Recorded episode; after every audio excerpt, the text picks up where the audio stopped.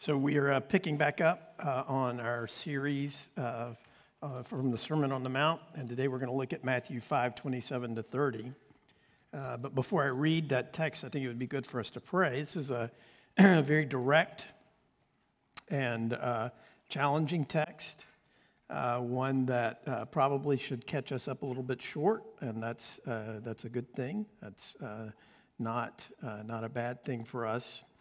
We've just sang um, that we would um, have a blessed new year of mercy. And I think that would be a good thing for us to pray for a new year of mercy. Um, uh, we could all use that, I think. So, uh, in light of that, let me pray before I read the text. Pray with me. Lord, we uh, confess to you that as we think today about your words about uh, lustful intent, uh, we are sobered and we are um, caught up short, especially when you charge us to be ruthless uh, in uh, rooting out uh, sin that lurks within us. Lord, I, I want to pray uh, this morning for those who struggle and I want to pray especially this morning for those who have quit struggling. And I want to pray this morning for those who have been hurt by the lustful intent of others.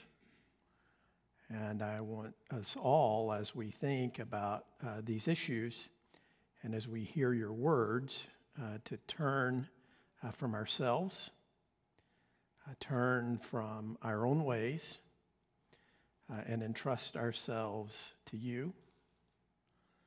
I pray today that we would take you at your word and that we would take you at uh, your gifts yourself, your sacrament, your word, your spirit, your people. Lord, I pray that you would help us today uh, to, um, in hope, repent and trust, enjoy uh, the work that you have done on our behalf. We ask this in the name of the Father, Son, and Holy Spirit. Amen. So, as we uh, come today to Matthew 5 27, we're in the section of the Sermon on the Mount where Jesus, uh, like two weeks ago, we said, You've heard it said that uh, you shall not murder, and he addresses the issue of the heart, of our hatred and our uh, despising of other uh, human beings. And so today, he's going to address the issue of adultery and uh, what's going on in our hearts uh, about that. And so um, let me begin, uh, uh, or as we begin this text today, this is a, a, very straightforward and challenging word uh, from the Lord. But I want to assure you this morning that Jesus gives you everything you need to hear and believe and to do this morning. Uh, so, Matthew 5 27 to 30, this is God's word. We should hear it and respond to it as such this morning. You have heard that it was said, You shall not commit adultery. But I say to you that everyone who looks at a woman with lustful intent has already committed adultery with her in his heart. If your right eye causes you to sin, tear it out and throw it away. For it is better that you lose one of your members than your whole body be thrown into hell. And if your right hand causes you to sin, cut it off, throw it away. For it is better that you lose one of your members than your whole body go into hell. So, this is a, a, a as I said, this is a hard hitting text. It's one that gets uh, right at uh, the nature of what goes on in our hearts, what we do with our bodies, what we do with our eyes, and our hands, and as we'll see, uh, a parallel text, what we do with our feet. And so I, I just want us to uh, come to grips this morning with uh, the reality of what Jesus is getting at here and why he speaks so forthrightly and directly and in such a challenging way uh, uh, about this. Um, we live uh, in a day and age where we're confused. And we live in a day and age where that confusion is driven in large part by the fact that we believe that we are autonomous individuals, uh, that we uh, make and determine our own destinies and our own way in the world.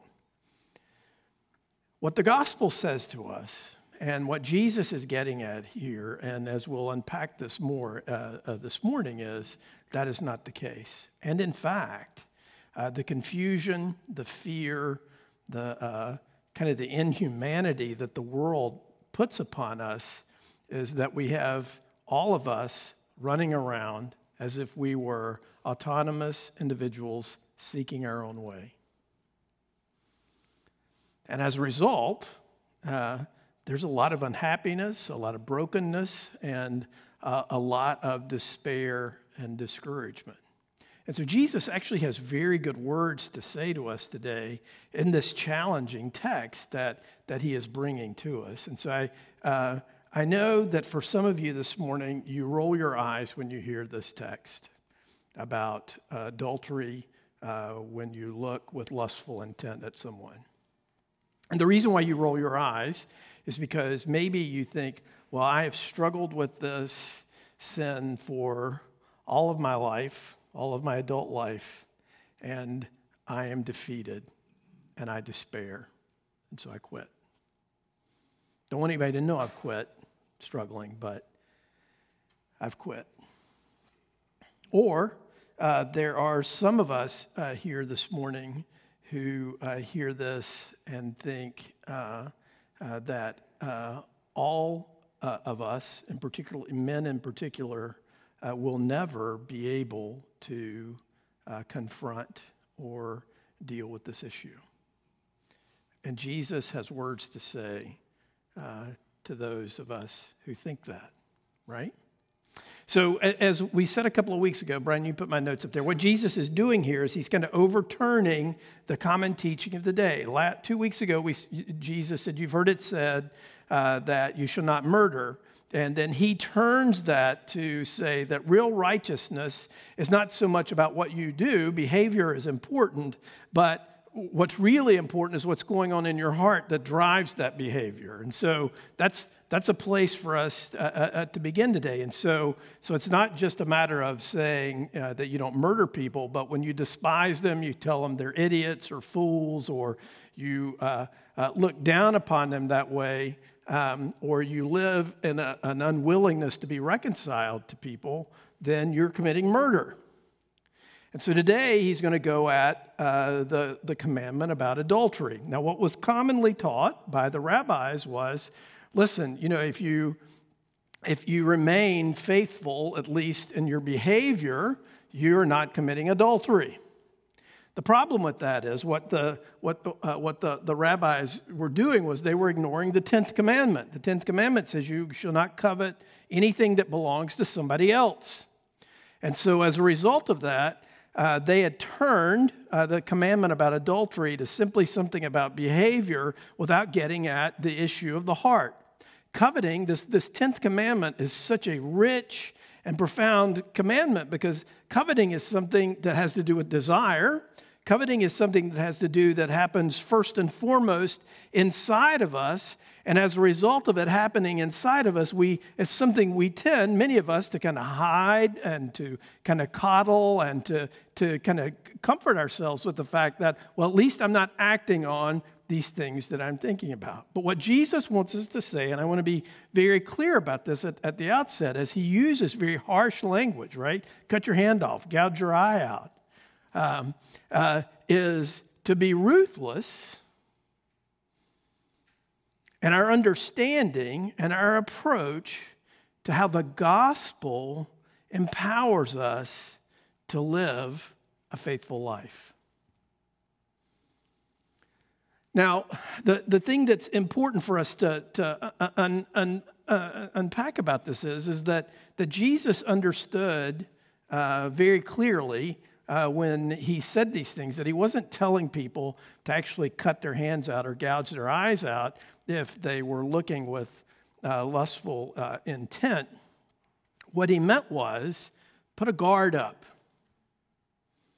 Put a guard up put yourself in a situation where uh, you're, you're not looking where you're not supposed to look. Uh, and if you find yourself looking where you're not supposed to look, have the guard shut your eyes. Don't put your hands where they're not supposed to be. Don't, as we'll see from Matthew 18, don't go where you don't need to go. And so it's important for us to, to kind of understand that at the very outset that part of what the gospel does for us is it puts up boundaries for us, it puts up guardrails for us, for us to live joyful, happy uh, lives in the midst of a fallen world. And that's what Jesus is going to get at here, right? So, next, next slide. Uh, and what we see about this is, is that Jesus must have talked like this a number of times because in Matthew 18, you know, 13 chapters later, he says, if your, if your hand or your foot causes you to stumble, cut it off and throw it away. It is better for you to enter life maimed or crippled than to have two hands or two feet and be thrown into eternal fire. And if your eye causes you to stumble, gouge it out and throw it away. It is better for you to enter life with one eye than to have two eyes and to be thrown uh, into the fires of hell, right?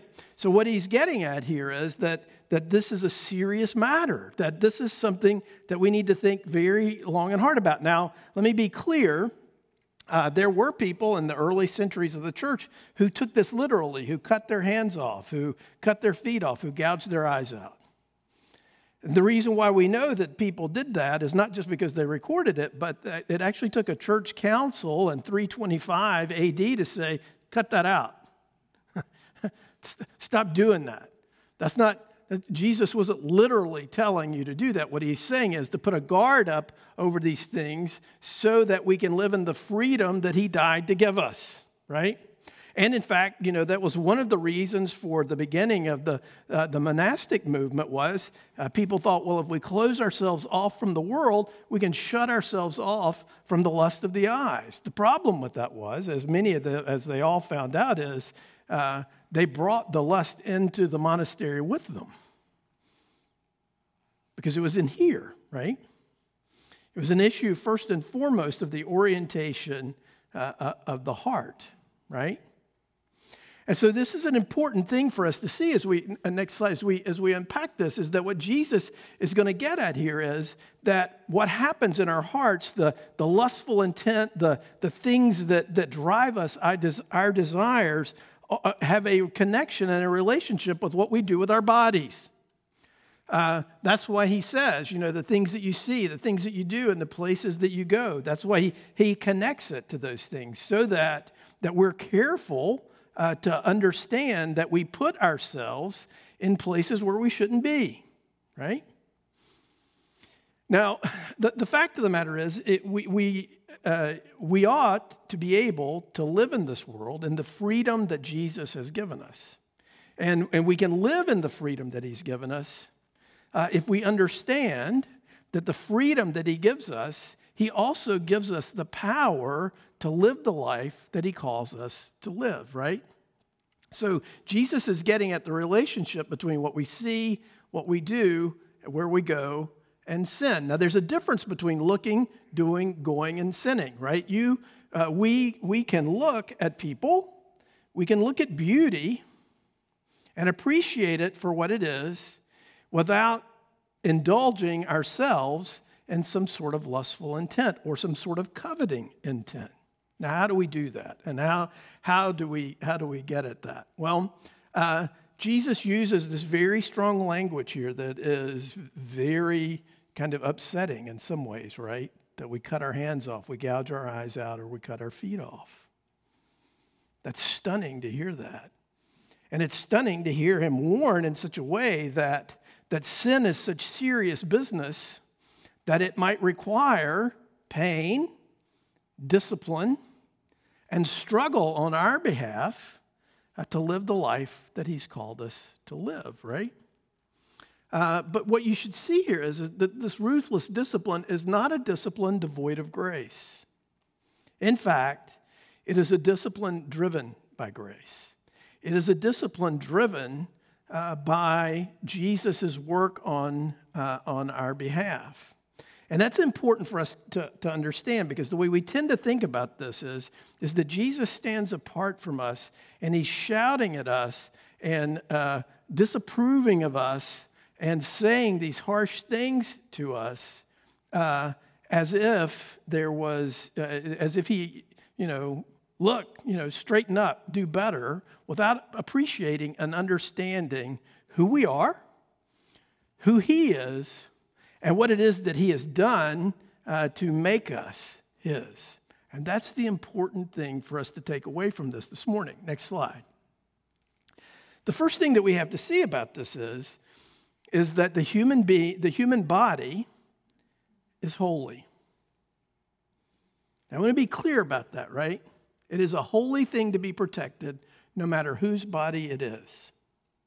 Now, how do we know that? Well, we know that primarily, the Bible gives us at least two reasons for that.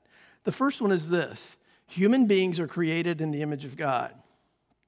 Sometimes we water down what it means to be created in the image of God to simply mean something like we have a moral sense or we have, uh, we have something spiritual go- going on in us.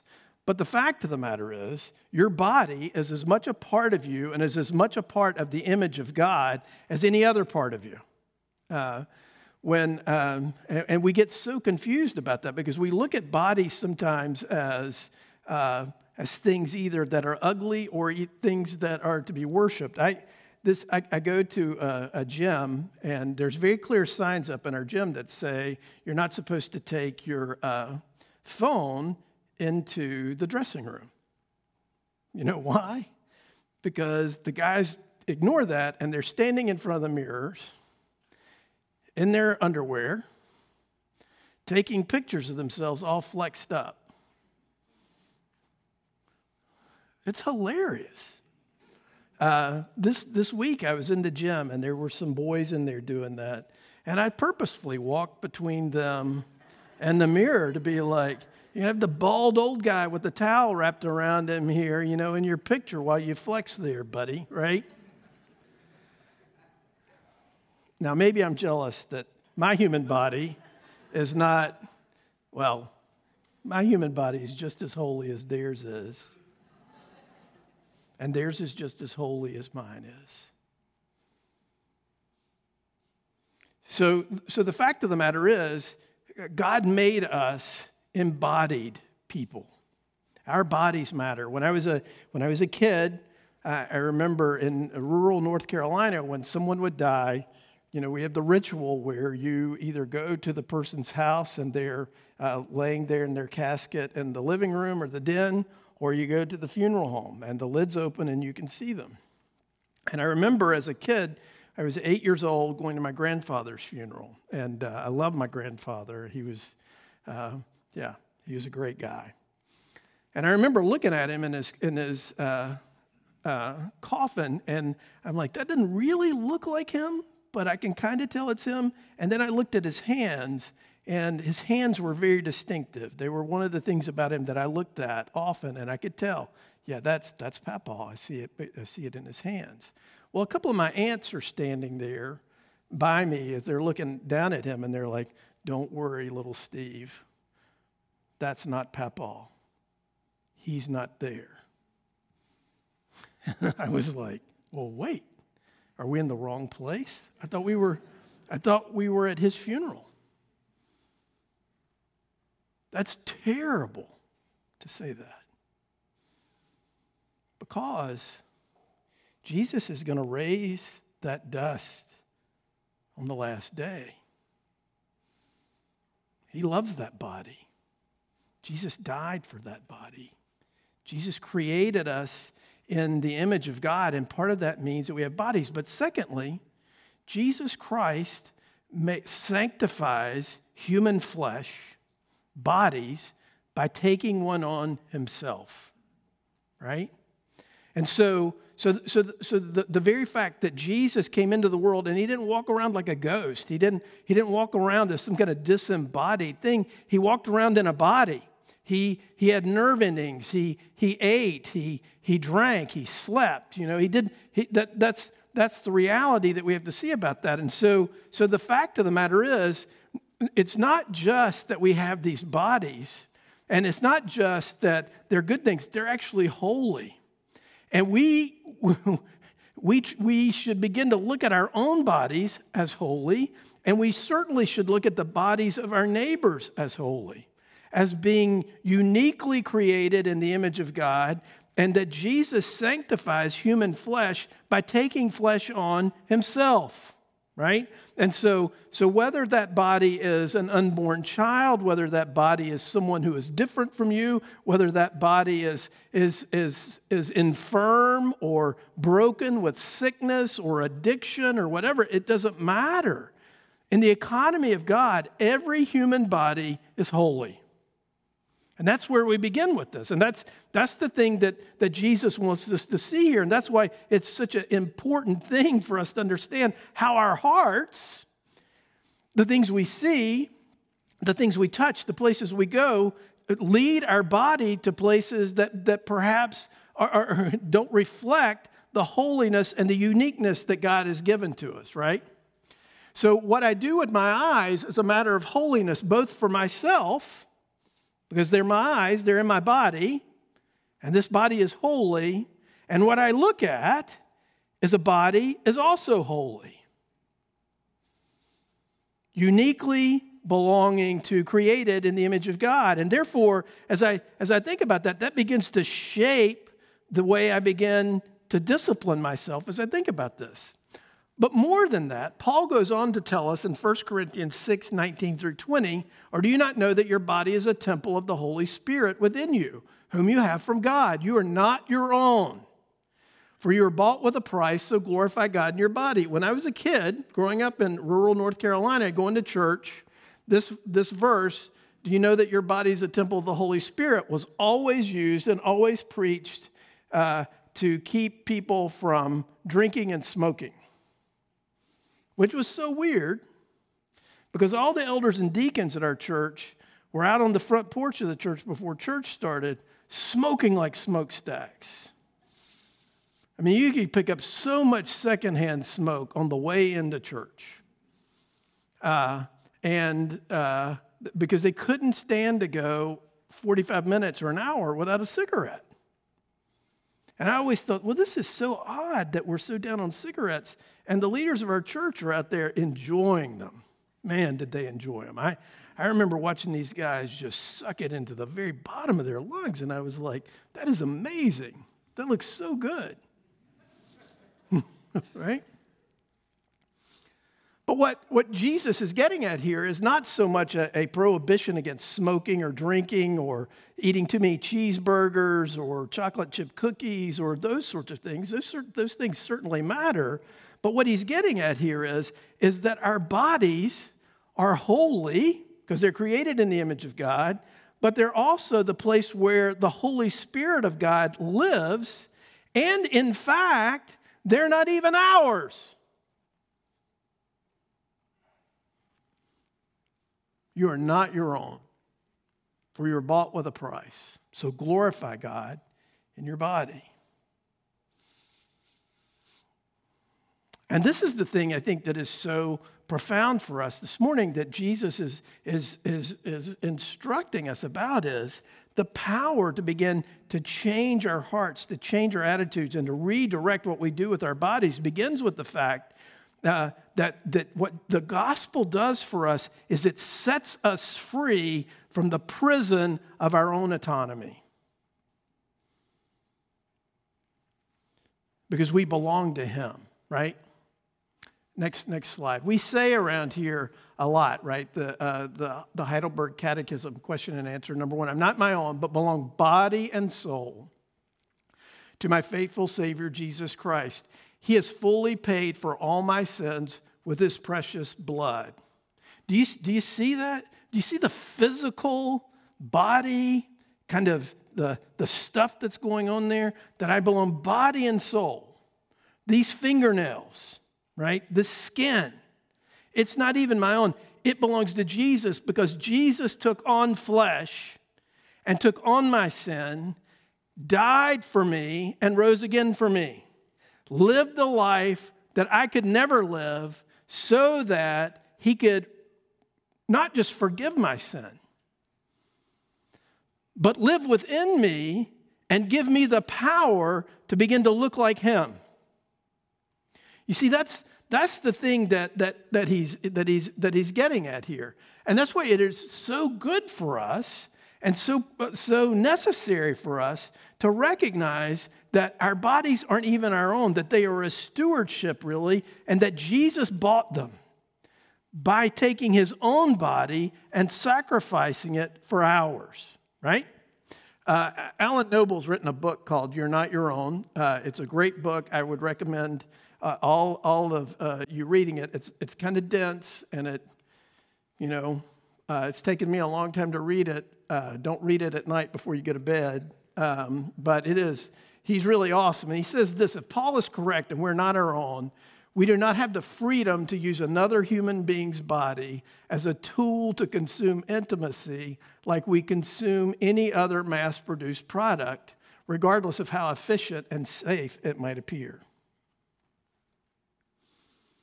Because our limits are not determined by ourselves or even other humans, but by the one to whom we belong. And that's the great news for us and what Jesus has to say today. When Jesus says these things to us, these very direct things, what he's saying is, is that the pathway to life, the pathway to joy, is found within these limits that he sets for us. Because he made us, because he redeemed us, and because he loves us, and because we belong to him. He is ours and we are His. And as a result of that, He is the one who best knows what's best for me. Now, I know for, for many people that, that hear this, and for many people who uh, uh, think about this, this becomes, this becomes a little bit scary, doesn't it? Because, because what we think about that is wait, you mean I'm not in charge? Wait, I'm, I'm not the one who makes the decision about what I do with my body. No, you're not. But the one who owns your body loves you. You're so very dear to him that his work of living, dying, and rising again for you, and his laying out for you the pathway of joy in life, is so rich and full and free, even if, even if this discipline seems painful at the time. Next slide. Um, one of the things that you have to see about this is, and one of the things that that is, uh, I wish we had more time to go into this today, but obviously we don't, is that there's almost always a connection in the Bible, particularly in the Old Testament. I mean, there's whole books in the Old Testament written about this between adultery and idolatry. Idolatry is be- betraying your belonging to God, and adultery is be- be- betraying your belonging to God and to a spouse, right? And so that's that's exactly what, what Jesus is getting at here is, is that when we begin to uh, yield and when we begin to give in to these, these things that our eyes see, that our hands touch, and that our feet run to, we're acting as if we have another God. We're acting as if we have another Lord, right? But because I'm in Christ and belong to Him, my body is the temple of the Holy Spirit, but that Spirit enables me to live like Jesus wants me to live fully human and fully His. Now, here's the thing about this is, and this is, this, this is the thing that we have to see that, that what Jesus is getting at here involves dying to ourselves involves dying to sinful inclinations to rise to newness and fresh and beautiful and wonderful life. That's what discipline, this kind of discipline, does for us. Um, as many of you know, uh, um, Marty had surgery at, uh, back at the beginning of, of December, and one of the things that she's supposed to do to get better, one of the things, she, the disciplines that she's supposed to do is she's supposed to walk. And so she's up this week to, to being able to walk 20 minutes at a time. And um, so on Thursday, I, I, you know, I tried to take this week off, but on Thursday, I thought, let's do something. And and Marty knows that living with me is like living with a terrier. And, and that is, if you don't do something, you can't live with him. I, I got to be busy. I got to do something. I got to do something. Did I say I have to do something? I have to do something. So I thought, hey, I got the whole day off. Let's go down to Williamsburg. Um, now, when I think about going to Williamsburg, when we would go as a, as a family, we walk a lot. So it didn't occur to me wait, she's up to walk in 20 minutes. So we're walking down Duke of Gloucester Street, and uh, I think I'm doing a great job of walking very slowly and very carefully, stopping, looking at all the wreaths, admiring them, getting ideas for our wreath next year, oohing and eyeing. And she begins to say to me, Wow, this muscle hurts. Wow, I didn't know this muscle was that out of shape. This, this muscle hurts. We, we need to sit down.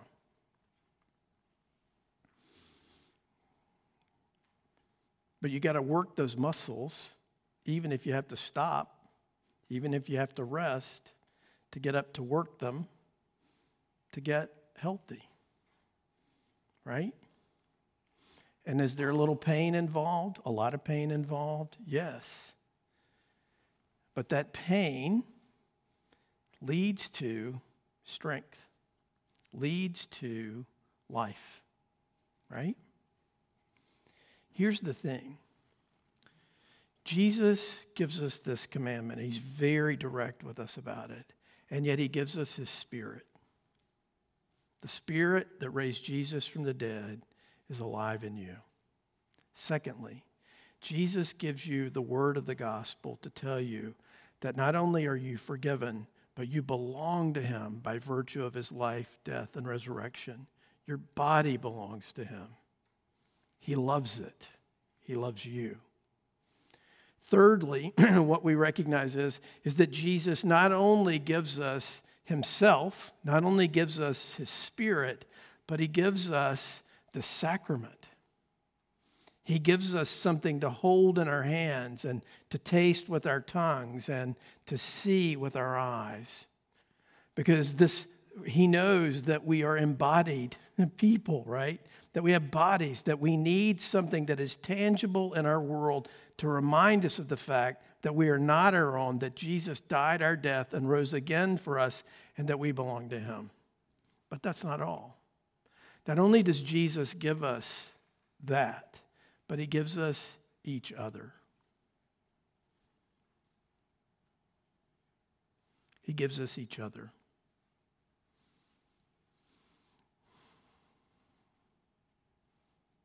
As a body of Christ, we love one another. In a little bit, I'll come down here and I'll read the words of institution to the Lord's Supper, and then we will read together a confession of sin. We confess our sins together every Sunday in church. It's a wonderful thing, a beautiful thing, something that we should engage with more fully, probably, than we do.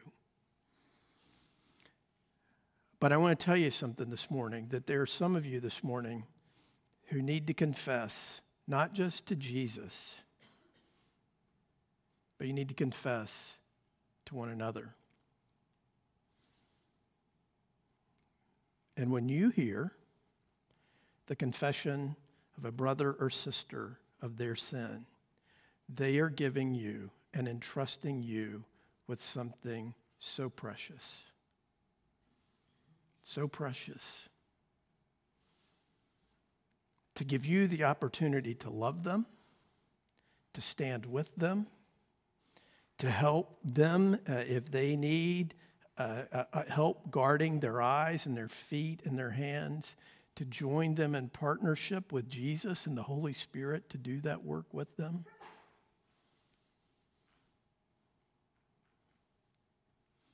We're not our own.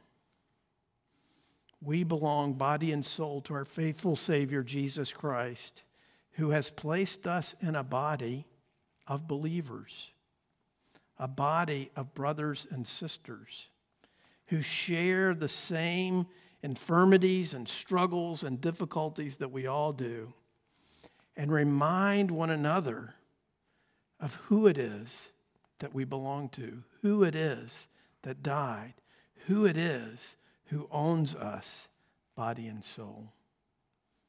It's a very precious thing to confess our sins to one another.